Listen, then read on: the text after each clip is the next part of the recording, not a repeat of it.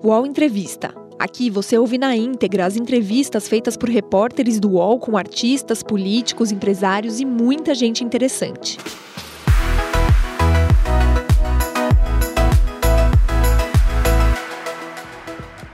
Marco Antônio Villa tem sessenta e seis anos. Nasceu em São José do Rio Preto, interior paulista. Iniciou o curso de Economia, mas acabou se formando em História, na U S P, onde também obteve os títulos de mestre em Sociologia e doutor em História. Foi professor universitário por trinta anos. Já escreveu para o Globo, Estado de São Paulo, Folha de São Paulo. Hoje é colunista da Isto É e aqui do U O L. Ele também participa toda semana do U O L News e é comentarista no Jornal da Cultura.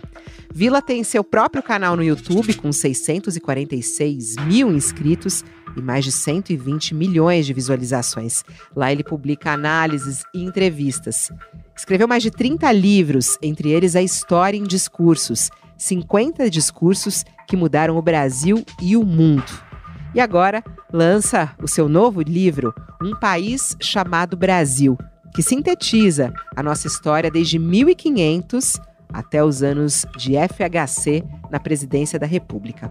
Sobre a história do Brasil e sobre o presente e o futuro, a gente conversa agora com Marco Antônio Villa. Que alegria ter o nosso professor aqui, nosso comentarista do U O L News, Marco Antônio Villa, conosco ao vivo nesse espaço. Olá, Villa, bom dia para você, seja bem-vindo aqui ao U O L Entrevista. Obrigado, bom dia, bom dia a todos, bom dia Thales, bom dia Josias. Josias de Souza, bom dia mais uma vez para você. Bom dia Fabiola, bom dia Thales, prazer estar aqui com o professor Villa, vamos em frente. Thales Faria, bom dia Thales. Bom dia Fabiola, bom dia Josias, professor Villa, um prazer estar com o senhor. É muito, muito bacana o professor Villa que está lançando esse livro. Estou com o livro aqui, inclusive, para te mostrar. É um Brasil chamado, um, um país chamado Brasil, a história do Brasil, do descobrimento ao século vinte e um. E é muito interessante porque a gente tem acompanhado o Villa com suas frases polêmicas, os seus comentários ácidos e tudo mais. Aí você chega no livro e você encontra a raiz do professor Villa. O professor Villa, que foi professor por trinta anos e que é um apaixonado pela história do Brasil, né? E eu acho que foi até é, nessa história que a gente se conectou lá atrás, quando eu comecei a te entrevistar, ainda na Rádio C B N, professor Villa, sempre a gente falando sobre história, né? E o professor Villa foi se transformando depois num grande comentarista do jornalismo brasileiro. Queria saber o que, que te motivou a, a escrever esse livro sobre a história do Brasil, indo atrás realmente da história e trazendo o seu lado acadêmico mais presente, professor? Ó, oh, Fabiola, é... Eu acho que eu trabalhei é, tanto no mestrado, no mestrado eu trabalhava com a América Latina, porque durante dez anos eu dei aula de História da América Latina, eu trabalhava com o México, estive lá, estudei lá, aprendi muito a, com a historiografia é, sobre o México, de mexicanos e de estrangeiros. Na América Latina, o país acho que mais estudado por estrangeiros certamente foi o México, uma bibliografia de excelente qualidade. E depois, no doutorado, voltei a, a, a, a tematizar o Brasil, e aí eu fiz uma tese que tem muitas edições, está esgotada, tal, que é que chama-se Canudos, o Povo da Terra, que era um estudo, era, não é, um estudo sobre o fenômeno da comunidade de Belo Monte e os conflitos ali entre mil oitocentos e noventa e três e mil oitocentos e noventa e sete. A partir de então, eu passei a trabalhar muito com história social e história política do Brasil, né? Tenho lá um, um livro sobre a seca, que também está esgotado, tem muitas edições, que é O Vida e Morte no Sertão, História das Secas do Nordeste nos séculos dezenove e vinte. Aí trabalhei também com a questão do governo João Goulart, é, chama-se Jango Perfil, passei pela ditadura militar. Em suma, fui fazendo um longo percurso pela história do Brasil. E trabalhei também, quando eu iniciei minha carreira de professor, passei pelo ensino fundamental, passei pelo ensino médio e fiquei trinta anos na universidade pública, na graduação e na pós-graduação. E nos últimos vinte, vale destacar, é, no Departamento de, Socio... de Ciências Sociais da Universidade Federal de São Carlos, foi muito bom, porque eu era o único historiador, apesar de ter feito mestrado em Sociologia, é, num departamento com sociólogos, cientistas políticos e antropólogos. Isso me ajudou também muito a ter olhares diferentes sobre o mesmo momento, porque cada ciência tem uma forma diferente de se debruçar sobre o seu objeto. E fazer uma, um livro livro é um desafio, era uma coisa que eu sempre quis fazer, que era dar uma visão geral da história do Brasil. Nós temos uma brilhante historiografia brasileira, não só produzida por brasileiros, como também por estrangeiros, especialmente os eh, americanos, na época chamado de brasilianistas, e esses livros até cerca dos anos oitenta, aproximadamente, do século passado, tem grandes estudos de historiadores americanos sobre o Brasil e de grandes historiadores brasileiros até do século dezenove e que, infelizmente, muitas vezes nessas visões é, panorâmicas do Brasil acaba esquecido. Tanto que, conversando com o professor Delfim Neto ontem, que leu o livro e tal, e que falou, puxa, mas que bibliografia, tinha alguns aqui que eu não, não conhecia, já mandei comprar e tal. A ideia é justamente foi essa também, de buscar uma visão de síntese, e nós, eu sou muito prolixo, acho que é da origem origem latina também, é, de buscar, e é muito difícil essa visão de síntese, sem ser panfletário, numa linguagem acessível, mas dentro do campo, vamos chamar assim, acadêmico, mas que seja compreensível por todos, e apresentando essa bibliografia que é excelente, e, e colocando dedo em algumas feridas nacionais com muito jeito, é, como se eu fosse um diplomata do Itamaraty, mas não os atuais, que exercem a função, mas passando e colocando o dedo em algumas feridas nacionais e citando a boa bibliografia excelente, em certos momentos, uh, da história do Brasil. O período colonial, por exemplo, foi muito difícil para eu me debruçar, uh, gostei, e aí nós temos clássicos fantásticos, eu gosto muito de Evaldo Cabral de Melo, que é provavelmente dos historiadores vivos, junto com Fernando Novaes, são os dois grandes, É, últimos grandes historiadores do Brasil, e ele trabalha muito bem com o século dezessete, o Evaldo ah, trabalha com o século dezoito, mas pega especialmente a questão da presença dos holandeses no Brasil, e, e fui mostrando, ah, saindo do senso comum, né? O objetivo central era sair do senso comum, daquelas explicações primárias sobre a história do Brasil. Espero que eu tenha conseguido. É muito, é muito interessante, até quando ele está falando, queria até ler um trechinho, que é logo no começo do livro, e eu acho bacana a gente contar essa história do comecinho mesmo, né? A descoberta do Brasil, a chegada dos portugueses aqui, e aí você traz trechos, por exemplo, está aqui, ó, na página até dezenove. No dia vinte e três, pela primeira vez, os portugueses desceram a terra. Às dez horas da manhã, segundo Caminha, avistaram homens que andavam pela praia. E aí você abre um trecho, que é justamente da carta, né? Eram pardos, todos nus, sem coisa alguma que lhe cobrisse suas vergonhas. Nas mãos traziam arcos com as suas setas, né? Traziam os beiços debaixo furados e metidos neles, seus ossos brancos e verdadeiros, brancos do e comprimento mão travessa, do, do, de uma travessa. Muito, muito interessante, porque você traz os recortes da história do Brasil através dos dados, né, científicos, inclusive, que temos guardados, né, a respeito da história do Brasil. Eu achei muito, muito interessante, mas já queria passar a palavra para o Josias, que também acompanhou aí o livro. Sabe que eu, eu me impressionei também com essa, essa reapresentação da Carta de Caminha, né? Eu sou um cineasta meio fracassado, meio frustrado, e às vezes eu fico imaginando a cena inaugural de um filme que eu jamais farei, né? Essa cena reproduz o descobrimento do Brasil, as caravelas chegando na costa de Pindorama, terra de palmeiras e sabiás, os índios meio atônitos gritando, não, não, voltem, isso não vai acabar bem. Esse seu livro, Vila, você, ao revisitar aí cinco séculos de história, você é, reviveu momentos do país. Você diria que o Brasil é um empreendimento fracassado, não? Não, não, não. Eu acho que é, o Brasil é produto da expansão é, marítima portuguesa, mas mais do que isso, do processo da Europa de transição do feudalismo para o capitalismo, né? Naquele momento que a Europa se expande para, para o mundo é, desconhecido, porque, afinal, todo o contato que a Europa tinha É, ou com o norte da África, e o mar Mediterrâneo é quase que um lago europeu, né, durante muitos séculos, ou contato por terra com a Ásia.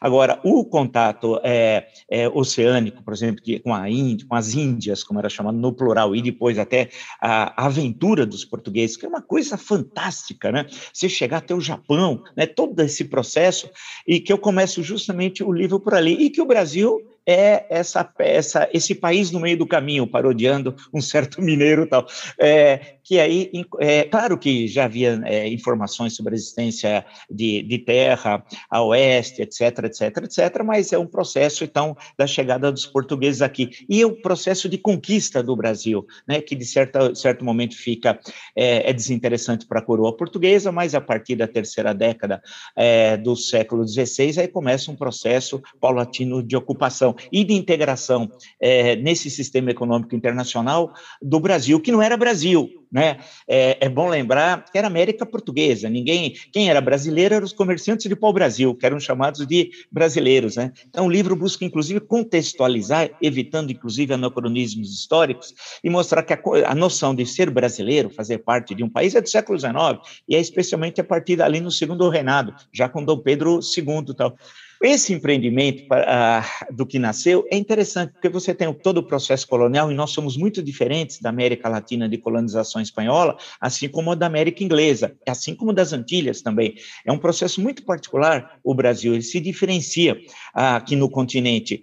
E a questão que se coloca sobre os nossos problemas contemporâneos, eu acho que é mais é um fracasso das últimas décadas, né, que nós capengamos. É bom lembrar que naquele período do século vinte, entre mil novecentos e trinta e mil novecentos e oitenta, especialmente a partir de mil novecentos e cinquenta a mil novecentos e oitenta, o Brasil foi o país que mais cresceu no mundo ocidental. O processo de ocupação territorial, de modernização do país, de ousadia do país, imagina, era a Constituição que obrigava a mudança da capital, não foi uma vontade do Juscelino. Desde a primeira Constituição Republicana se falava na mudança da capital, né? Desde mil oitocentos e noventa e um, estava na Constituição, ele cumpre o que a Constituição de quarenta e seis determinava.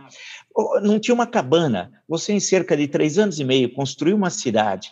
É, é, é quando hoje o governo atual, para recapear uma estrada de vinte quilômetros, coloca no Twitter, né, com o falastrão do capitão Tarcísio, uh, é uma brincadeira, quer dizer, era no momento que o Brasil era o país do futuro mesmo, né, e uma cidade do futuro, porque não há nenhuma capital no mundo com a concepção urbanística e a radicalidade arquitetônica de Brasília, que não tem uma referência greco-romana, né, quer dizer, nos edifícios, nas colunas, na disposição espacial da genialidade do Niemeyer e de Lúcio Costa, é, do Burle Marx na, na, na, na, no, na, na parte de, do, do, da jardinagem, na, na concepção ah, da construção dos grandes jardins e tal. Então, é tudo muito diferente. Então, naquele momento, o Brasil deu certo e atraiu o mundo inteiro. Todo mundo queria vir para o Brasil. Nessa sua, é curioso nessa, que o senhor... Nessa sua, nessa... Só, só para terminar aqui, Taz, nessa sua contextualização... Você parodiou um certo mineiro, para ficar no, no mesmo, na mesma linha, havia muita pedra no caminho, né? E ainda há. Você está dizendo que o empreendimento desandou é, é, esse, esse, esse, o problema que desviou o país da sua trilha, ele é um problema contemporâneo. Você diria que esse corte, esse recorte, a gente começou a, a se desviar das pedras de forma inadequada? Quando? Eu acho que é um fenômeno mais recente. De um lado é a questão econômica, né? É a, a crise da dívida externa, né?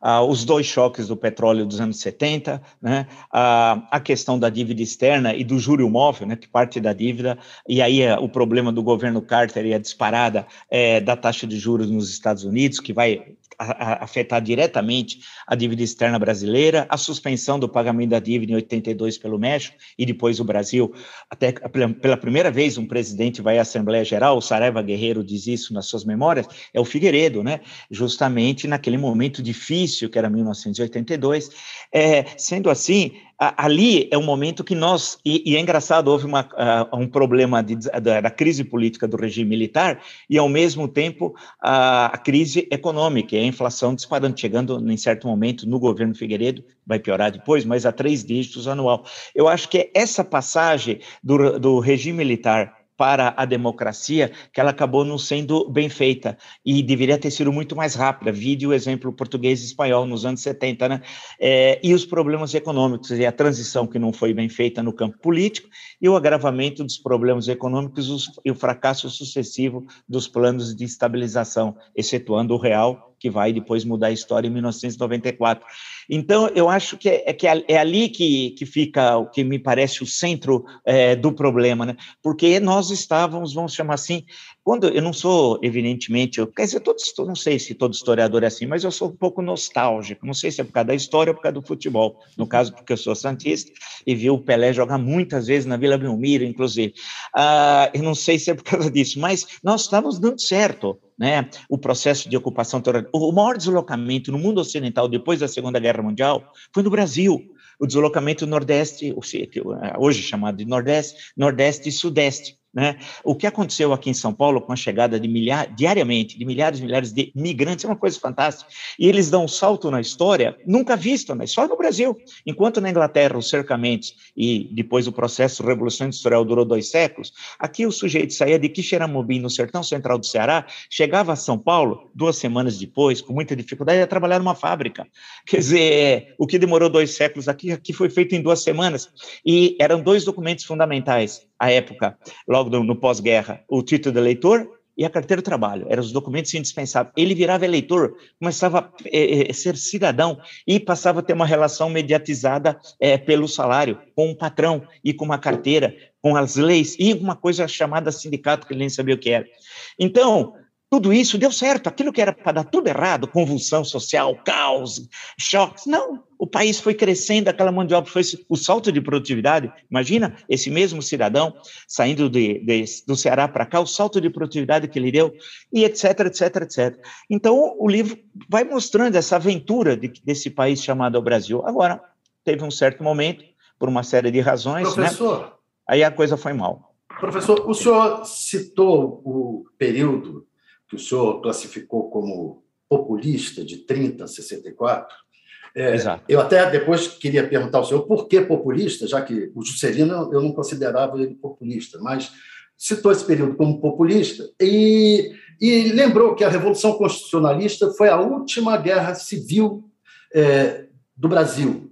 E também que o Juscelino, e sublinhou que o Juscelino foi um presidente que, civil que conseguiu levar o mandato inteiro e passar ao, ao sucessor, mas que É, teve um período conturbado, em que um período de, de volta do golpismo, quando a U D N falou na, defendeu a tese da maioria absoluta para evitar a posse do Juscelino, né?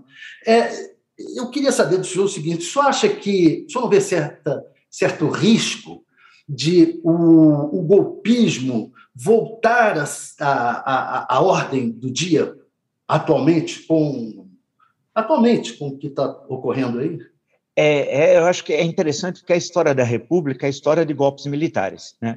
Começa com o golpe militar, aí tem a, a, a derrubada do Deodoro da Fonseca, que também é um golpe militar, em mil oitocentos e noventa e um, as, aí depois temos a tentativa de morte, é, do, de assassinato do Prudente de Moraes, com o retorno das tropas de Canudos, em cinco de novembro de mil oitocentos e noventa e sete, depois, no governo Rodrigues Alves, a revolta da vacina, e aí vai, rebeliões tenentistas, é trinta, é trinta e dois, trinta e cinco... É, trinta e sete, trinta e oito, quarenta e cinco, tudo intervenções militares ali presentes. Depois, aí, cinquenta, é bom lembrar que a tese da maioria absoluta vai estar presente em cinquenta, a U D N já fala, mas espera, Getúlio não teve, não estava na Constituição de quarenta e seis isso. Depois volta na questão do J K, porque a eleição foi mais disputada, ele venceu o Juarez Távora e Adhemar de Barros, que eram os principais candidatos, né? Ah, então, o golpismo marcou o governo J K, duas tentativas. Primeiro, para ele tomar posse, já teve em novembro de cinquenta e cinco, golpe contra golpe. Depois, no seu governo, a, a Jacareacanga e Era Garças, duas tentativas de derrubá-lo. Aí a crise de sessenta e um, que foi gravíssima, né, que as pessoas esquecem, o país quase teve uma guerra civil entre vinte e cinco de agosto e depois até o retorno de João Goulart ao país no início de setembro, né? E a, aí tivemos a ditadura militar. Ah, com a redemocratização, a impressão que dava, especialmente a partir de oitenta e nove, com a eleição presidencial, é que essa página virá, nós viramos, depois de cem anos, né, em oitenta e nove completava cem anos de república, tínhamos virado essa página. Eu achava, sinceramente, que nós tínhamos Eu virado... Também. Acabamos é, vendo que a história são as surpresas, as, como diz o Deutscher, as ironias da história, porque é, reapareceu essa questão militar, inclusive agora no próprio processo eleitoral. A todo momento se fala em diálogo dos possíveis candidatos o ano que vem com militares. Eu pergunto, as vivandeiras, né? as vivandeiras, como dizia o Castelo Branco, que ficam rondando os quartéis, né? E outra vez voltou essa história de que você precisa ter consulta no processo eleitoral com militares, mas espera, independente, os militares é uma instituição permanente, as Forças Armadas do Estado não estão presentes em qualquer, não deveriam estar ao menos, em qualquer processo eleitoral, né? Ah, mas essa questão reapareceu. Eu acho que isso tem a ver com o processo de impeachment, com os problemas que o P T trouxe também, não podemos esquecer, porque agora parece que o período petista foi um, foi um mar é, de flores, não foi bem assim, nós tivemos o mensalão. É bom lembrar que o Valdemar Costa Neto era aliado do P T em dois mil e dois, foi ele que trouxe o José Alencar e vendeu o P L por dez milhões de reais numa reunião num apartamento em Brasília de um deputado federal do P T que hoje é senador, e, e, e o José Alencar virou o candidato a vice-presidente na chapa do P T. E depois, todo, Roberto Jefferson, o episódio no Mensalão em dois mil e cinco, e por aí vai. Então, a, e o golpismo reapareceu. Vai ser duro nós reconstruirmos a democracia brasileira, né? Sem dar uma de poeta. Mas o senhor citou o impeachment, né, da Dilma, e o senhor foi muito contrário ao governo do P T. Sim, eu, pergun sim. eu perguntaria, não, não, não há uma similaridade com o golpismo no impeachment da Dilma? Não, porque cumpriu as deter... o que determinava a Constituição, né? Seguiu todos os ritos constitucionais, ou seja, como reza a Constituição, cabe à Câmara dos Deputados, é, privativamente, autorizar, no caso de crime de responsabilidade, a abertura de um processo de impeachment. E, no caso de crime de responsabilidade, cabe ao Senado processar e julgar. E assim foi o que ocorreu. E o julgamento sob a presidência do presidente do S T F, como ocorreu. O que, o que a decisão final é que foi sui generis, foi fatiar um artigo constitucional infatiável, né? Diria o Magre, se tivesse presente aqui. Não é possível fatiar algo infatiável, é, que foi... É, o impeachment, mas manter os direitos políticos. Isso absolutamente não estava na Constituição. Então, seguiu-se todo o rito constitucional, como em mil novecentos e noventa e dois, vale destacar, da mesma forma. Só que em noventa e dois, naquela sessão, já acho que foi a trinta de dezembro de noventa e dois, o então presidente, que estava é, afastado, é, renunciou ao cargo, mas aí o entendimento do Senado, eu acho que nesse sentido foi um equívoco, que deveria continuar o processo mesmo após a renúncia do presidente. O Josafá Marinho, senador, à época grande jurista, alertou essa questão, mas mesmo assim o Senado decidiu que o processo devia continuar, mesmo com a renúncia, ele teve a suspensão dos direitos políticos. Agora, então, eu acho que nós estamos aprendendo, é, semeando a, a, a Constituição pelo país, jogando artigos é, para serem semeados, incisos, parágrafos e caminhando pelo país, mas a, essa plantinha frágil, para dizer, lembrar do Otávio Mangabeira, da democracia, ela acabou não se, não se consolidando como, por exemplo, eu imaginava. Aí veio os episódios de dois mil e dezoito e esse trágico governo que nós estamos assistindo. Aliás, Vila, você optou por não, nessa sua história, né, a gente está falando do livro dele, Um País Chamado Brasil, você optou por não colocar aqui é, os governos petistas e o governo Bolsonaro, né, é, que você é extremamente crítico aos dois o tempo inteiro. Apesar de ter livros lançados relacionados ao P T, né, a, a Década Perdida, se não me engano, Mensalão é. também, é, tem, tem outros livros, o, dos discursos também, que, que também conta com isso.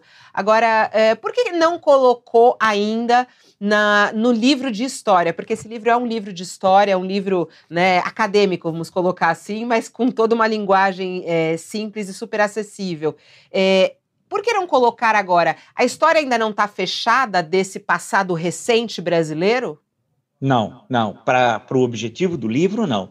Porque o livro trabalha com uma bibliografia consolidada. Parte dela, inclusive, produzida no século dezenove, final do século dezenove. Né? Ah, então, se eu colocasse o século vinte e um no livro, como uma, uma bibliografia que ainda não está consolidada, mesmo isso olhando como história, trabalho de arquivos, porque o historiador é diferente do sociólogo, do antropólogo, do cientista político, né? O historiador tem, tem que trabalhar com arquivos. O historiador que não gosta de arquivos não é historiador, ele pode fazer outra coisa, historiador não.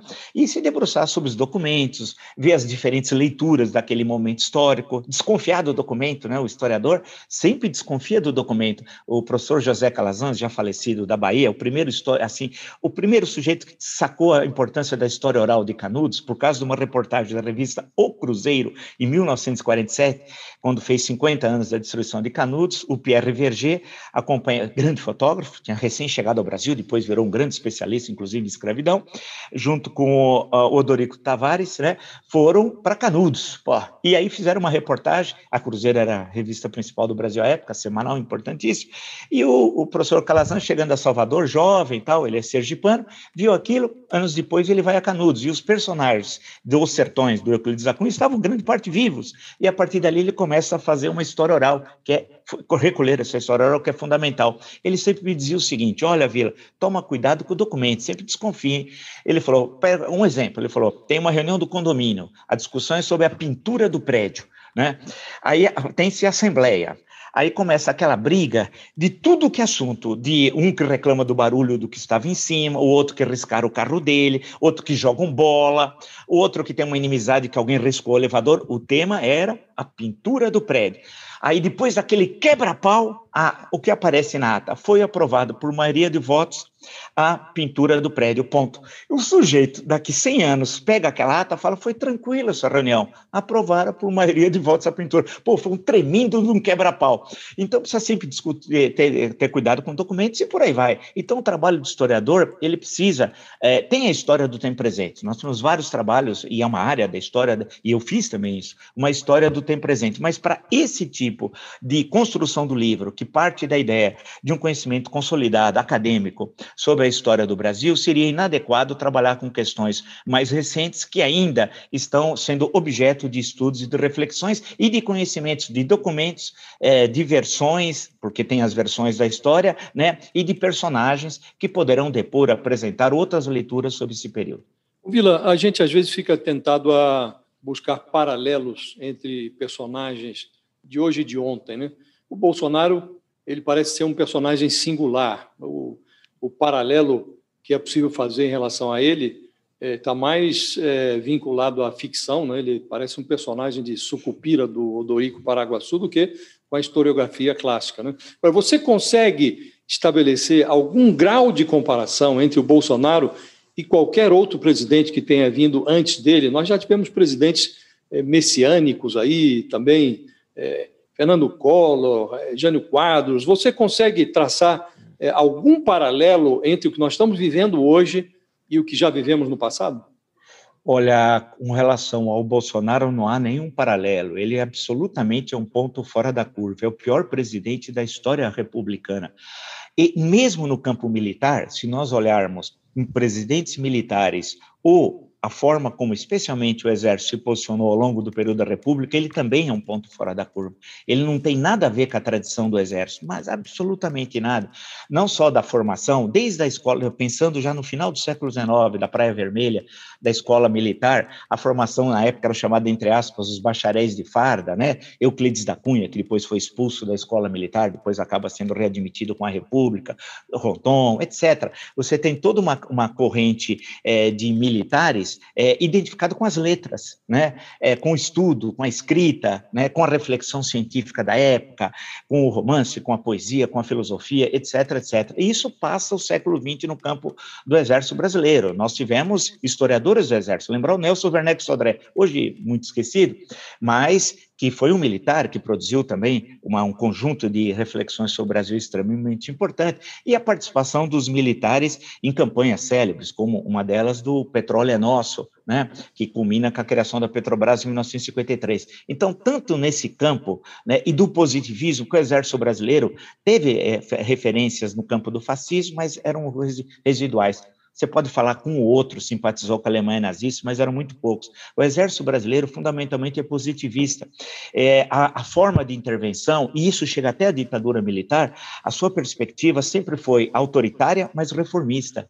Esse, essa combinação do autoritarismo uh, reformista marca a história do, do Exército Brasileiro. E aí, muito presente com a visão do Rio Grande do Sul, do castilismo gaúcho, do Júlio de Castilhos, que aí você tem no Rio Grande do Sul, durante a Primeira República, quase que um Estado à parte. A Constituição era absolutamente original, não tinha nada a ver com a Constituição Nacional Federal de mil oitocentos e noventa e um, a Constituição Gaúcha, a concepção de Estado, e tudo aquilo vai para o poder em, no Rio de Janeiro em mil novecentos e trinta, né? Com Getúlio Vargas, que é claramente um castilhista, e a origem daquilo é o positivismo. E o Exército Brasileiro tinha muito essa visão também do nacionalismo. Pegar o governo Geisel, mais recentemente, os, o quinquênio Geisel, os atritos que teve com os Estados Unidos, desde o reconhecimento de Angola, foi o primeiro país a reconhecer Angola, o acordo nuclear com a Alemanha Ocidental, o rompimento do acordo militar com os Estados Unidos, isso entre outros exemplos, que mostrava, portanto, e a política do pragmatismo responsável do chanceler, grande chanceler, Azeredo, Azeredo da Silveira.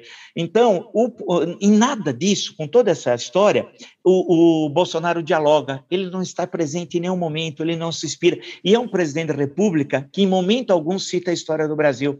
Quando eu vejo o México, até hoje eu continuo acompanhando o México, apesar que o presidente López Obrador faz uma confusão dos diabos, ele gosta muito, escreveu sobre o estado dele, Tabasco, tem livros de história, ele, ele tem uma formação na área de ciências humanas muito boa, tal. O governo é um pouco confuso, inclusive no tratamento da questão da pandemia, mas a referência sempre da história, tanto que ele diz, o López Obrador no México, que teve quatro grandes revoluções na história mexicana, a independência, com a, que é uma coisa fantástica, a independência mexicana não tem nada a ver com as outras independências, a Juárez, quer dizer, as leis da reforma, Benito Juárez, é, a Revolução Mexicana de mil novecentos e dez e o governo dele, ele é pouco, ele, ele, tem, ele é muito modesto, e o governo dele que é a quarta revolução, só que ele consegue identificar a revolução no meio dela, ele, é, quando ela nem acabou, não é? O governo dele não acabou tal. Professor, mas, sim. O, o senhor falou do, do, dos militares, do Geisel, etcétera, tudo bem, que o senhor não tem entrado no século vinte e um. Sim. Mas o senhor, mas o senhor cita lá a questão do Rio Centro, por exemplo, e não citou o Bolsonaro naquele período, que foi citado pelo, pelo Geisel, inclusive, como um mau militar. É, por que, que o senhor não quis citar? Houve uma, um, uma ameaça de atentado é, atribuída ao Bolsonaro. Por que, que o senhor não quis citar o Bolsonaro naquele período? Porque ele era, naquele momento, absolutamente irrelevante. Ele era um membro muito próximo do que era chamado comunidade das informações, da, de informações da ditadura militar, e tinha um monte desses, desses personagens que agiram violando os direitos humanos, prendendo arbitrariamente, torturando, matando, desaparecendo uh, com corpos dos presos políticos uh, e com ações que violavam a, a legalidade, mesmo a legalidade do regime militar, né, que construiu, o nosso regime militar é diferente do chileno, do argentino, do paraguaio, do uruguaio, também ele tem a sua particularidade. Todos os presidentes da República militar, entre aspas, no, no, essa expressão não é correta que eu estou dizendo, mas da ditadura militar, nos seus discursos de pós, citaram a democracia. Isso que é curioso. O Pinochet nunca falou em democracia, nem ouvi dela, mas aqui sim, porque o golpe de sessenta e quatro tem muito a ver com a U D N, a União Democrática Nacional, e a sua visão de democracia, que era muito particular, especialmente da banda de música, de grandes bacharéis, brilhantes intelectuais,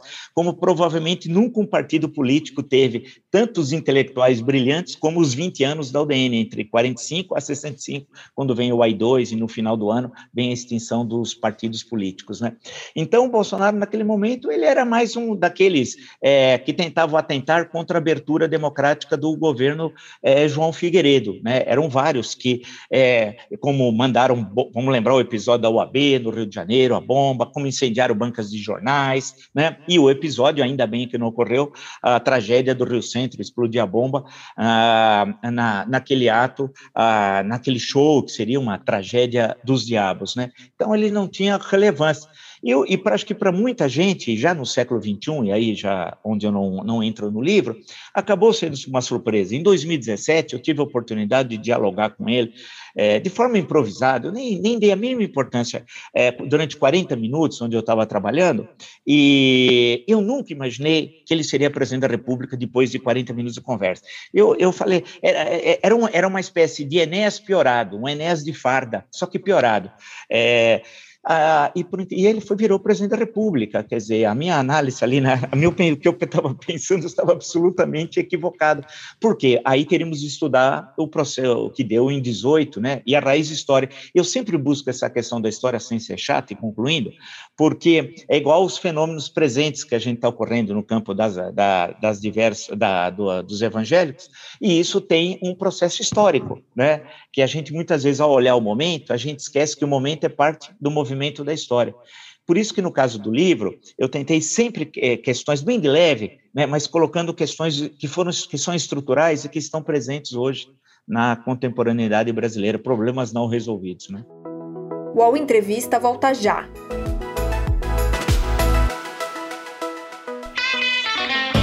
Splash é o podcast de entretenimento do UOL. Nele, você encontra o Splash V T V, mesa redonda sobre televisão com os assuntos mais quentes da semana, e tem também o Splash Entrevista e o Splash Show, com análises e conversas sobre o que realmente importa no mundo do entretenimento, e até o que nem importa tanto assim. Você pode acompanhar os programas de Splash no UOL, no YouTube e nas plataformas de podcast. Eu acho interessante a gente voltar nessa história da ameaça à democracia que o Thales perguntou, e eu acho que até emendando nessa história da, da força ou não de Bolsonaro. É, mais de uma vez, Vila, você conversando até comigo ao vivo aqui no programa, você já falou que vê a, a democracia sendo ameaçada a todo momento, né? Você acha que o presidente Bolsonaro teria força para um golpe? Aí a gente olhando para as eleições do ano que vem, e Bolsonaro está atrás nas pesquisas. Agora, as últimas pesquisas mostram até que ele poderia cair para terceiro lugar, né? É, Moro ali empatou com ele é, numa, numa disputa ali de segundo turno, na frente dele, inclusive, e há uma expectativa que ele possa até cair para terceiro lugar. E, e o que, como é que seria essa reação de Bolsonaro caso ele realmente perca a liderança? Você haver risco, por exemplo, de um golpe no país? Ele voltou ontem, salvo engano, numa entrevista a um jornal do Paraná, outra vez falada, as metáforas deles são muito primárias, né? É um, é um homem com sérios problemas cognitivos. Eu tive com eles quarenta minutos, eu percebi, ele não entendia o que eu falava. E eu dei aula para ensino fundamental, hein? Bom lembrar, hein? Eu entendo quando... Eu fiquei trinta e oito anos, dos quais trinta na universidade, eu sei quando o aluno está entendendo ou não está entendendo, que aprende, pô. Depois você ficar quase quatro décadas, ele não entendia perguntas das mais banais que eu fazia. Mas ele voltou ontem a tocar na entrevista ao Jornal do Paraná, que ele vai sair das quatro linhas, e atacou o ministro Alexandre de Moraes. Ou seja, questão, algo que nós já vimos, não é a primeira vez que nós vimos, infelizmente, ele fazer. Isso é caso, da forma como ele se manifesta, único na história do Brasil republicano, né? Mesmo em tempos mais recentes, isso então fica mais transparente, desde a Constituição de oitenta e oito. Infelizmente, nós voltamos a discutir essa questão do golpismo. Quando eu estava falando com o Thales, eu imaginava que isso já era página virada, né? Nós, isso, nós estamos no século vinte e um, com a Constituição de oitenta e oito, que de todas as constituições brasileiras, inegavelmente, é a melhor, né? Ah, é aquela que garante as amplas liberdades. Ele voltou. Agora tem essa coisa, a história é surpreendente. A história surpreendeu. Eu escrevi um livro de história política e econômica sobre o governo Collor. Conversei com quase todos os ministros, li os documentos que me emprestaram, algumas pessoas foram muito gentis, tinham documentos pessoais, me emprestaram. Uh, tive com o próprio presidente, hoje senador, conversando longamente, mexi um monte de material, e, e é interessante, quando você vai trabalhar com um fenômeno histórico, você tem de lembrar, é, evitar o que eu falei anteriormente, nós, nós, o historiador trabalha com o pós-facto, então ele não pode imputar ao agente histórico algo que vai ocorrer um, dois anos depois, que ele sabe como pesquisador, mas o agente histórico não ia imaginar que aquele ia ocorrer. Então precisa ter muito cuidado ao se debruçar é, sobre, sobre a história. Se nós olharmos o próprio impeachment do Fernando Collor, o início de maio de mil novecentos e noventa e dois, nada indicava, naquela conjuntura, e isso eu vou apresentando no livro, que haveria um processo de impeachment. Pelo contrário, o mandato era de cinco anos. Vamos lembrar que o Collor foi eleito por cinco anos. Inicialmente, a Constituição de oitenta e oito dava cinco anos ao presidente da República. É, a, nada indicava que teria um impeachment. Ao contrário, a discussão que se colocava, e, e no ano anterior, inclusive, se falou em parlamentarismo, chegou a ser aprovado em primeira votação no Senado, mas não em segunda votação, a, a questão da possibilidade, mais à frente, que em noventa e três teria o plebiscito, como teve. parlamentarismo, presidencialismo, república, monarquia. As perguntas são fantásticas. Imaginou, podia dar uma, uma monarquia presidencialista, né? Porque se eu votava separado, era um absurdo, estava tudo errado a pergunta, mas tudo bem. Aí é o Brasil. Ah, mas se, e falava, já se falava na sucessão do Fernando Collor. E se discutia que ele poderia apoiar, sim, o parlamentarismo, renunciar à presidência, ser candidato a deputado federal e ser primeiro-ministro na eventual a vitória do parlamentarismo no plebiscito, e falava-se nisso. Aí veio o irmão dar uma primeira entrevista e depois uma segunda, a mesma publicação, a revista Veja, a história mudou. Então, isso, todo exemplo pode ser banal, mas tem vários momentos é, da história do Brasil que, o, como eu sempre brinco, citando o Johnny Alf, o inesperado faça uma surpresa. Então, é, é, tem isso. Pode, acontece. Em caso do... do, do do Bolsonaro, a tendência é que nós teremos um processo eleitoral muito complexo, o mais violento desde mil novecentos e oitenta e nove, infelizmente, né? a, a, a, com a presença da extrema-direita internacional no Brasil, né? Com fake news, vai ter todo um esquema internacional que o ministro Alexandre Moraes, com todo esforço que vai fazer, vai presidir as eleições, dificilmente conseguirá controlar, porque é gente que tem muito dinheiro, gente super especialista nessa questão. E aqui internamente eu fico muito preocupado com esses grupos paramilitares, nessa liberação de armas, etc, etcétera. É muito perigoso, grupos extremistas, várias vezes já vi fotos com o número oitenta e oito, que é oito, a oitava a letra do alfabeto, então é o Heil Hitler, que veio dos Estados Unidos, esses grupos que tem presente aqui no Brasil, através de Dudu Bananinha, né, o filho do presidente, que seria embaixador nos Estados Unidos, nós até esquecemos, né, que seria uma coisa incrível, imagina o Dudu Bananinha embaixador. Ah, então, não se, falar assim, ah, a democracia não corre risco. Infelizmente, nos últimos anos, especialmente a partir de primeiro de janeiro de dois mil e dezenove, a democracia correu e corre e correrá risco até a saída do Bolsonaro da presidência da República, né? Mas, Vila, você é, citou agora a extrema-direita, que agora tem até um, um pé internacional dentro do Brasil, né? E no período de, de pós-redemocratização, a direita se camuflou um pouco, as pessoas tinham até vergonha de dizer que eram de direita, né? Havia, a direita se incorporou à caravana do, do Tancredo Neves, tinha ali o Sarney, Antônio Carlos Magalhães, mas eles eram muito camuflados, né? É, de repente, houve um surto, a direita saiu do armário e a extrema-direita, né? E fomos morrer no Bolsonaro. O que é que você acha que aconteceu para que a direita se assumisse como tal e Não. que... enveredasse até para a extrema-direita? Por que é que a sociedade brasileira votou nessa extrema-direita? O que é que aconteceu? Qual foi o clique? Se você consegue fazer alguma, alguma, algum paralelo com o que a gente viveu na história brasileira? Olha, assim, a, a, esse, é bom lembrar, é, é, evidentemente... É, pode ser uma obviedade que eu estou dizendo, mas não é. O Brasil foi o último país do mundo ocidental a abolir a escravidão, do mundo ocidental, né? Abolir a escravidão. E o escravo, a, a, o Florestan Fernandes é um, provavelmente é o que melhor estudou isso, acho, a, não, a transição escravo para cidadão, ela não ocorreu, né? Foi um processo inacabado e que não ocorreu até hoje. Portanto, mais de cem anos após a abolição da escravidão. E isso deixou marcas é, profundas na sociedade brasileira, né?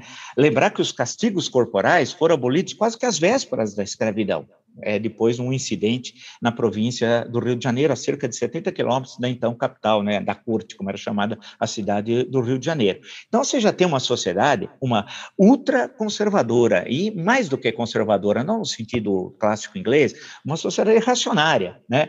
Ah, e que marca, por exemplo, a, a Primeira República, todo o processo de repressão política que nós temos, por exemplo, em relação aos movimentos operários, especialmente em São Paulo, as greves de mil novecentos e cinco, seis, mil novecentos e dezessete, né, mil novecentos e dezenove, prisão e expulsão dos líderes operários, porque grande parte eram estrangeiros, muitos chegaram aqui com dois, três anos de idade, Everardo Dias, que era um grande jornalista, por exemplo, expulso do Brasil, depois volta. Ah, então, você tem toda uma repressão. Aí vem a Revolução de trinta, você continua com a repressão.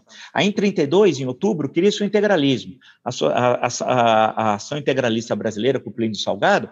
Aí você tem um movimento com características fascistas, mas que não tem ligação com essa extrema-direita direita atual, porque o nacionalismo está presente é, e toda uma concepção é, de mundo do fascismo integralista, que é muito particular, e dos anos trinta, e do autoritarismo brasileiro, que não tem relação a uma fratura com o governo Bolsonaro. O autorita- a repressão, o reacionarismo do Bolsonaro tem a ver com a extrema-direita norte-americana. É um outro sinal ideológico, não vem da Europa, vem da extrema-direita americana.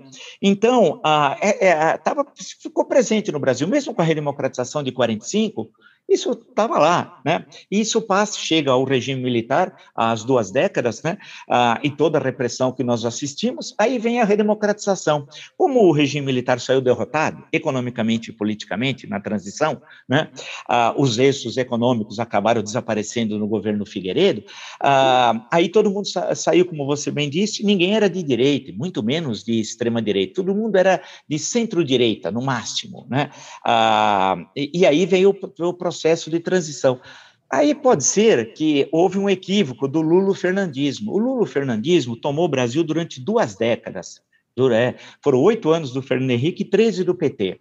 Por incrível que pareça, em duas décadas, o lulofernandismo com a, com a, com a Constituição, com as condições políticas, com o, a, com a, o descrédito do regime militar, não conseguiu é, fazer as reformas indispensáveis ao país. Pelo contrário, se ligou ao atraso. É aquela coisa do Faulkner, o passado nunca passa.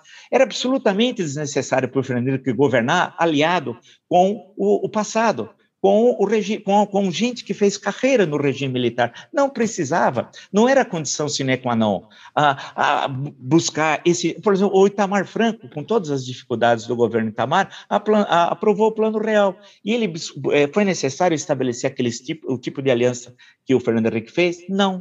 Só teve como oposição o governo Itamar, Fernan- o, uh, o P T e o Antônio Carlos Magalhães, né?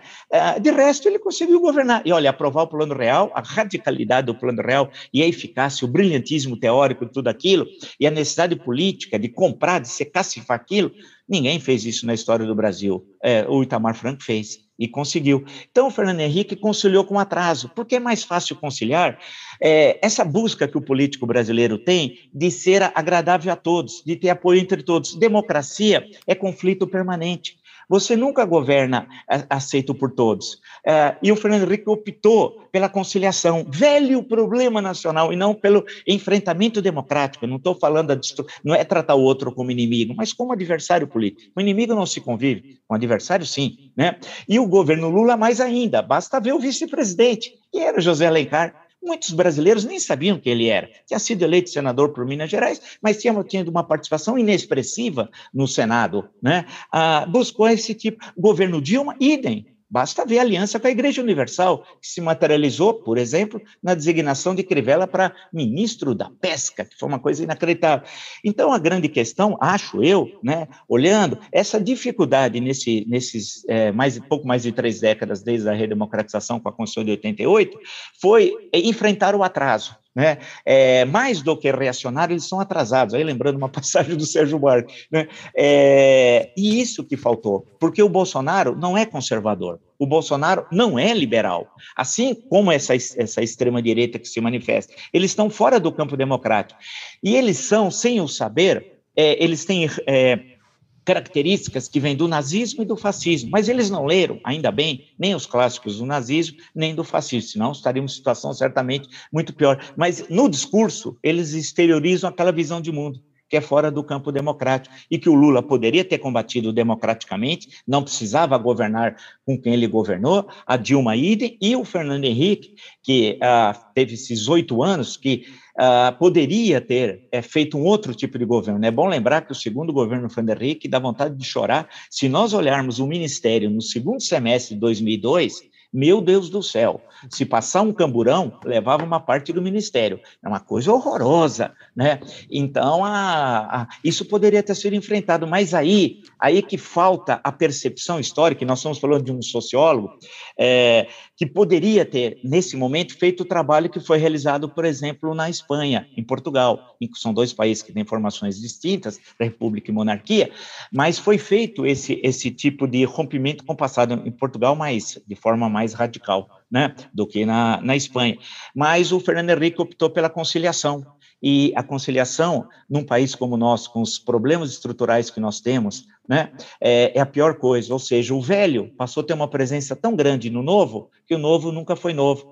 Na verdade, o novo passou a ser o velho sob outras roupagens, infelizmente. Professor, né? O senhor disse novo, que o velho, Bolsonaro velho. não é conservador. Hum. Por que, que o senhor diz que o Bolsonaro, e aí, por extensão, os bolsonarismo, né, os bolsonaristas que estão aí, Damares, essa gente toda... Por que, que o senhor diz que ele não é conservador? A impressão que eu tenho é que eles são ultraconservadores. Ele é o atraso, né? É, é, é. Aí eu passaria por essa coisa do Sérgio Barco, uma vez, numa defesa de tese, falou isso, né? É, falou, não, eles não são conservadores. Estava se discutindo o século dezenove brasileiro. Ele falou, não são conservadores, aí eles são atrasados. O que eu digo é o seguinte, no sentido britânico, né? Conservadores, ele não, não, não, a Damares não é conservadora, a Damares é uma pobre coitada, em outro momento histórico, né, ela, ela falsificou o currículo, ela, falsificou, ela disse que era mestre em direito constitucional, aí foram procurar o mestrado, não tinha, ela falou, não, vocês não entenderam, no sentido de Paulo, do São Paulo, mas espera, o que tem a ver o Paulo de Tarso com isso? Aí, não, ele fala mestre, não, não. Pô, primeiro não tinha curso de graduação em Direito no século primeiro, né? Não tinha pós-graduação também, e o Império Romano não tinha Constituição, né? Portanto, ela é uma coitada, a Damares é uma coitada. Agora, a, a, nesse sentido, conservador, É, não, não é possível no sentido britânico. O próprio Bananinha, quando é, falaram para ele do Winston Churchill, ele falou, ah, o Xuxo. Então, ele achava que o Xuxo, que foi o prêmio Nobel de Literatura, duas vezes primeiro-ministro, especialmente na Segunda Guerra, que foi o homem-chave na Segunda Guerra, ele não tem nem ideia do que é o Winston Churchill.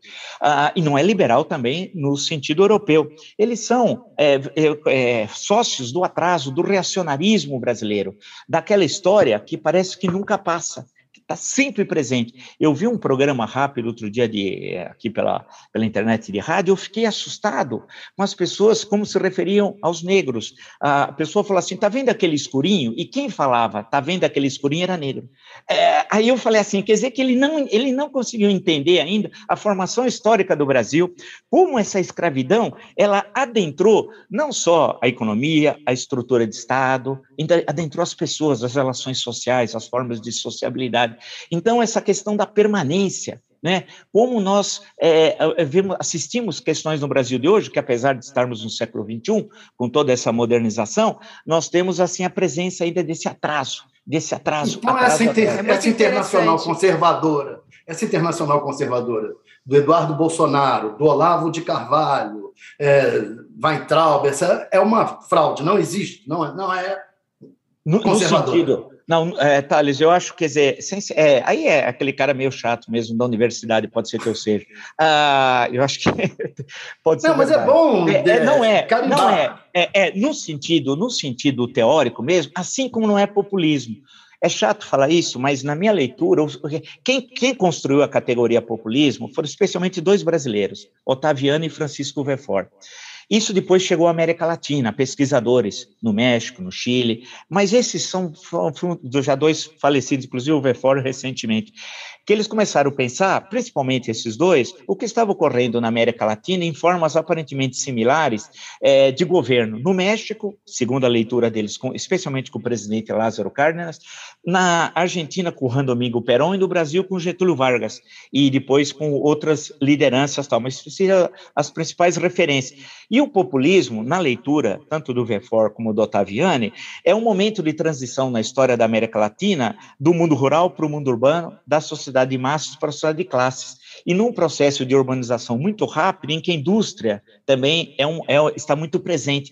E numa relação direta do líder com as massas. E essa relação direta contra as oligarquias, que perdem espaço político e legitimidade política. Então, portanto, é de um período, grosso modo, entre mil novecentos e trinta até mil novecentos e sessenta, mais ou menos, naquele, naquele momento, se recortaria, que não tem nada a ver com o populismo russo, pré-século, ali no final do século dezenove, os populistas russos, que aí vai, que vai dar no Partido Socialista Revolucionário, ou com o populismo americano nos anos oitenta do século dezenove, na, em duas eleições presidenciais e tal. Não, aqui na América Latina nós temos essa particularidade, daí que eu acho que a categoria populista também, eu sei que a gente usa e aplica-se ao presente, ela se aplica de uma forma eu acho, é que não é preciso. Você não pode jogar no mesmo saco o Chaves, o, o Orbán, o Ortega, o Bolsonaro, o Lula. Pera um pouquinho. É tudo, é, é, não dá para você sacudir. São é coisas muito diferentes. Então, a categoria ela tem que ter precisão explicativa. É claro que no meio do debate político a gente fala, ah, pô, você está parecendo um populista. Mas aí não é uma dominação, acho eu, no sentido acadêmico, especialmente vale pro, como referência conservadores. Ian Befor. Agora, falando, é, o mesmo vale para os conservadores. Eu queria muito saber, Vila, a gente falou bastante aqui sobre o Bolsonaro, é, sobre a direita, sobre a extrema-direita, sobre os conservadores. É, a esquerda, é, alguns estão querendo até segurar ali uma, uma, uma celebração de Lula sendo novamente o presidente da República. Ele lidera as pesquisas de intenção de voto. Há agora uma série, né, de, de processos é, contra ele que estão sendo arquivados e eles levantam a bandeira de que Lula é inocente, o que não é verdade. Os processos foram anulados, né, não foi decretado inocente. É, no entanto, há um entusiasmo da esquerda com a volta de Lula ao poder. Eu queria, na sua análise, Vila, o que, que seria a volta de Lula ao poder? Como é que você é, vê aí, nesse futuro, e não na, na história, né, mas no futuro, a volta de Lula ao poder? O que, que seria o Brasil sendo, mais uma vez, governado pelo P T e pelo Lula? Caso ele vença as eleições, a primeiro de janeiro de dois mil e vinte e três... diferentemente de primeiro de janeiro de dois mil e três, portanto, vinte anos depois, ele vai receber uma herança maldita. Aí que é uma herança maldita. Não é que ele recebeu em dois mil e três, é que ele poderá receber, caso eleito, em dois mil e vinte e três. Em termos econômicos, na estrutura de Estado, num país conflagrado. E também, eu não sou pitonista, como eu sempre brinco, não estou no oráculo de Delfos e tal, e nós somos filhos da, da Grécia, graças à Grécia, a Grécia nos salvou a, a nossa, o mundo ocidental, é, a, os retornos na América Latina de líderes com esse perfil não costumam dar certo. Né? Não costumam dar certo. Tem retornos na América Latina de presidentes que são reeleitos, a Bachelet, por exemplo, que não fez um bom segundo governo, mas aí são outra história, né? Ah, mas aí ela não tem o perfil do Lula. O Lula tem perfil desses líderes carismáticos. A Bachelet não é carismático, o Lula é. E o retorno não costuma dar certo. Um dos exemplos é o Juan Domingo Perón, né? Ele volta, ah, dezoito anos depois, foi derrubado em cinquenta e cinco, teve o período, ele foi eleito em quarenta e cinco, tomou posse em quarenta e seis, teve nove anos de grande prosperidade da Argentina, por inúmeras razões, né? Que aí ah, é derrubado, e aí fica a maior parte do exílio na Espanha. É, quando retorna, não pode ser candidato, vai ser o Héctor Câmara, candidato que vence as eleições, com quarenta e nove por cento dos votos, mais ou menos.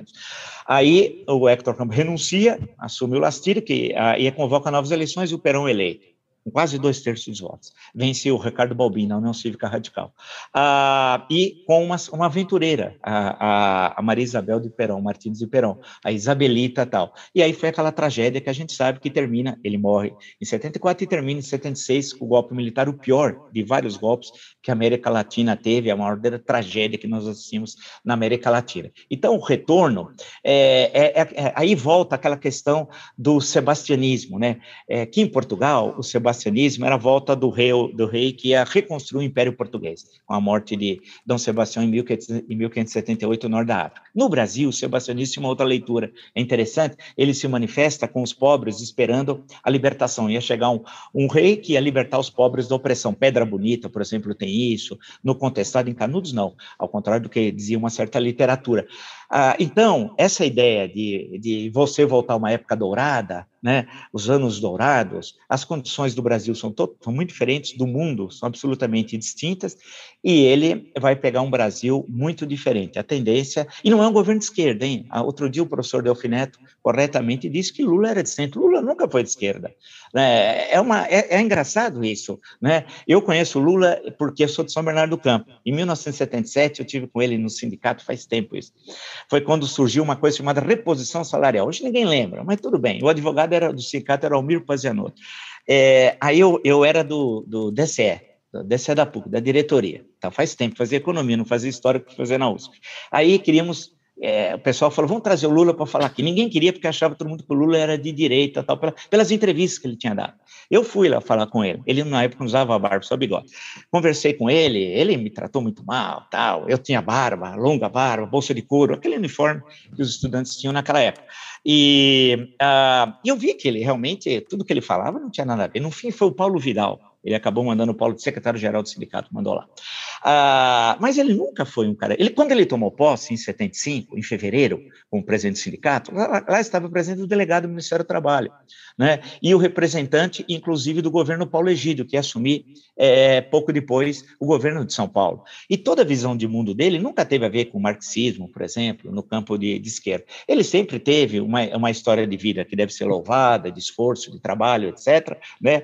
Ah, mas Mas o governo do P T, ou especialmente os oito anos do Lula, é um governo de centro, que tem uma preocupação social que outros não tiveram. Isso é verdade. Agora, você não pode chamar de governo socialista, comunista, que ele nunca estatizou os meios de produção, por exemplo. Ok, Josias, desculpe. A gente está chegando a, a, ao final. É. Eu queria ouvir sobre uma, uma particularidade, né? O Fernando Henrique, como você bem realçou, assim como o Lula, ambos se uniram ao atraso, né? Mas o Fernando Henrique, no seu período, ele aprovou a reeleição. Aprovou naquelas circunstâncias que conhecemos, uma atmosfera de moralidade precária, e ele até já andou fazendo o seu mea-culpa, avaliando que foi um erro. Você o que acha sobre o Instituto da Reeleição? Isto é parte dos nossos acertos ou é parte dos nossos erros? Eu acho que a República sempre teve preocupação com isso. A Constituição de mil oitocentos e noventa e um proibia a reeleição. Você podia voltar a ser presidente, mas não com a reeleição. O Rodrigues Alves foi o único que conseguiu e acabou falecendo antes de tomar posse, né? Ah, as outras constituições, elas criavam é, dificuldades para a reeleição. A Constituição de quarenta e seis era contra a reeleição, isso vai dar um problema, inclusive, no pré-sessenta e quatro, né? E a Constituição de oitenta e oito, originalmente, proibia a reeleição e tinha um mandato de cinco anos. Eu sou contra o mandato de cinco anos porque não coincide com as eleições parlamentares. Esse, esse é um problema, mas o pessoal achava que era correto, os, os constituintes e tal. E a emenda de no, em mil novecentos e noventa e sete... teve aqueles incidentes, vamos chamar assim, pouco republicanos, né? Eu acho que a questão que se coloca no Brasil é de consolidação das instituições. Com reeleição ou sem reeleição, um presidente, um prefeito e um governador vai, pode macular os princípios republicanos ou para se auto-reeleger ou para indicar um, alguém da sua corrente política. Eu acho que parece que a questão central não está na reeleição, na recondução por mais um mandato, mas não está consolidado a, a, a Constituição de mil novecentos e oitenta e sete, os, de oitenta e oito, perdão, os princípios constitucionais, o funcionamento dos poderes, né? Isso não está consolidado aqui, basta ver os episódios recentes que nós estamos assistindo, porque daqui a pouco o Sérgio Cabral, por exemplo, vai pedir restituição ao erário do que ele perdeu, eu não duvido, não. E o governo do Estado do Rio, não sei quem, vai ter de restituir, ele vai entrar, inclusive, com algum pedido junto com a sua banca, deve ser uma banca muito boa de advogados, e pedindo indenização, né? E além de processar por injúria, calúnia e difamação todos aqueles que apontaram ele como corrupto. Quer dizer, algo está estranho no país, né? Então, eu acho isso, porque se nós tirarmos a reeleição, É, que é uma possibilidade, acho que dá uma boa discussão, mas o prefeito, o governador e o, e o, e o presidente vai é, ter uma participação no processo eleitoral da sua sucessão, né? É, o Covas, eu me lembro que na, na reeleição em noventa e oito e na discussão em noventa e sete, tinha, era contra o Covas, mas depois disse assim que deveria, em caso de reeleição, se licenciar o prefeito, o governador e o presidente. Ele falava em se licenciar. Eu não sei, que pode ser uma possibilidade. E agora acho que me parece que a questão central são que os princípios republicanos, aqueles que muitos dos, da propaganda republicana lá em mil oitocentos e oitenta e nove, teve um deles dez anos depois, em mil oitocentos e noventa e nove, disse o seguinte, isso eu li nos livros raros da Mário de Andrade, uma grande biblioteca aqui municipal, ah, ele disse assim, a República só foi anunciada e até hoje não foi proclamada, isso ele dizia dez anos depois. A gente pode puxar isso a mais de cem anos depois e concordar com ele, ela só foi anunciada em mil oitocentos e oitenta e nove, mas até hoje ela não foi proclamada, infelizmente, né? Bom, a gente chega ao final da nossa conversa aqui, ó, e eu queria até anunciar aqui para quem quiser é, conseguir um autógrafo e estiver em São Paulo, o Vila vai lançar esse livro oficialmente na segunda-feira. Ai, cortou aqui pra mim, ó, só pra eu mostrar o livro. Vai lançar na segunda-feira, Um País Chamado Brasil. Agora volta pro Vila ali na imagem. É, na segunda-feira, às dezessete horas, lá na Livraria da Vila, do Shopping Higienópolis, em São Paulo, no bairro de Higienópolis. Vamos deixar aqui o convite para as pessoas. É um livro muito interessante, a gente trouxe aqui o Vila para o presente, mas nesse livro o Vila fala sobre o passado e eu achei muito interessante, a gente não teve a oportunidade de aprofundar um pouco mais aqui, mas ele falou sobre a questão é, dos escravos e eu acho que é, são pontos muito importantes do livro é, e também dos indígenas. Gostei muito dessa parte que o, que o Vila ressalta no livro, né? Da forma como os indígenas foram tratados no Brasil, da forma como eles foram levados, como eles foram mortos. É, e isso é muito importante aqui, de a gente voltar e ver na história do nosso país, né? E, e fazer essa conexão com o agora também. Vila, muito obrigada por aceitar aqui nosso convite de participar aqui do nosso U O L Entrevista. Parabéns pelo livro, sucesso no lançamento. E até a segunda-feira, né? Que a gente sempre se fala segunda-feira ao vivo aqui no U O L News. Eu agradeço muito a você, ao Thales, ao Josias, a todos que, no, que nos acompanham e reforço o convite. No dia treze de dezembro, segunda-feira, a partir das cinco da tarde, das dezessete horas, na Livraria da Vila, no Shopping Higienópolis, aqui em São Paulo. Tem o, a praça, o metrô Praça Marechal Deodoro, que é próximo, tem a Avenida Angélica, ali que está a oitenta metros, fácil de estacionar. É tá? Eu gostaria muito de poder, poder é, recebê-los e ah, nesse livro, que, é esse, que tem esse objetivo que nós conversamos aqui, de buscar dar uma visão é, ampla e concisa de cinco séculos da história do Brasil. Então, muito obrigado. Muito obrigada, Thales. Obrigada. Até a próxima. Obrigado. Um abraço, professor. Um beijo, Fabíola. Um abraço, Josias. Tchau, tchau, Josias. Até amanhã. Tchau, tchau, Fabíola. Até amanhã. Tchau para o Thales também. Foi um prazer conversar com o Vila aqui. Muito obrigado, Vila. Valeu, obrigada, prazer, professor. Né? Bom, e assim a gente termina mais um U O L Entrevista. Muito obrigada também pela sua audiência. Muita gente nos acompanhando aqui também, falando sobre a história do Brasil é, e também do nosso passado, do nosso presente e do nosso futuro.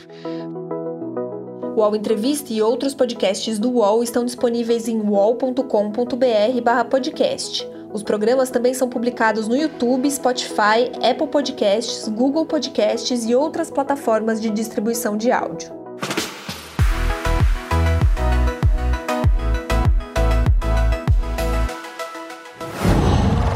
U O L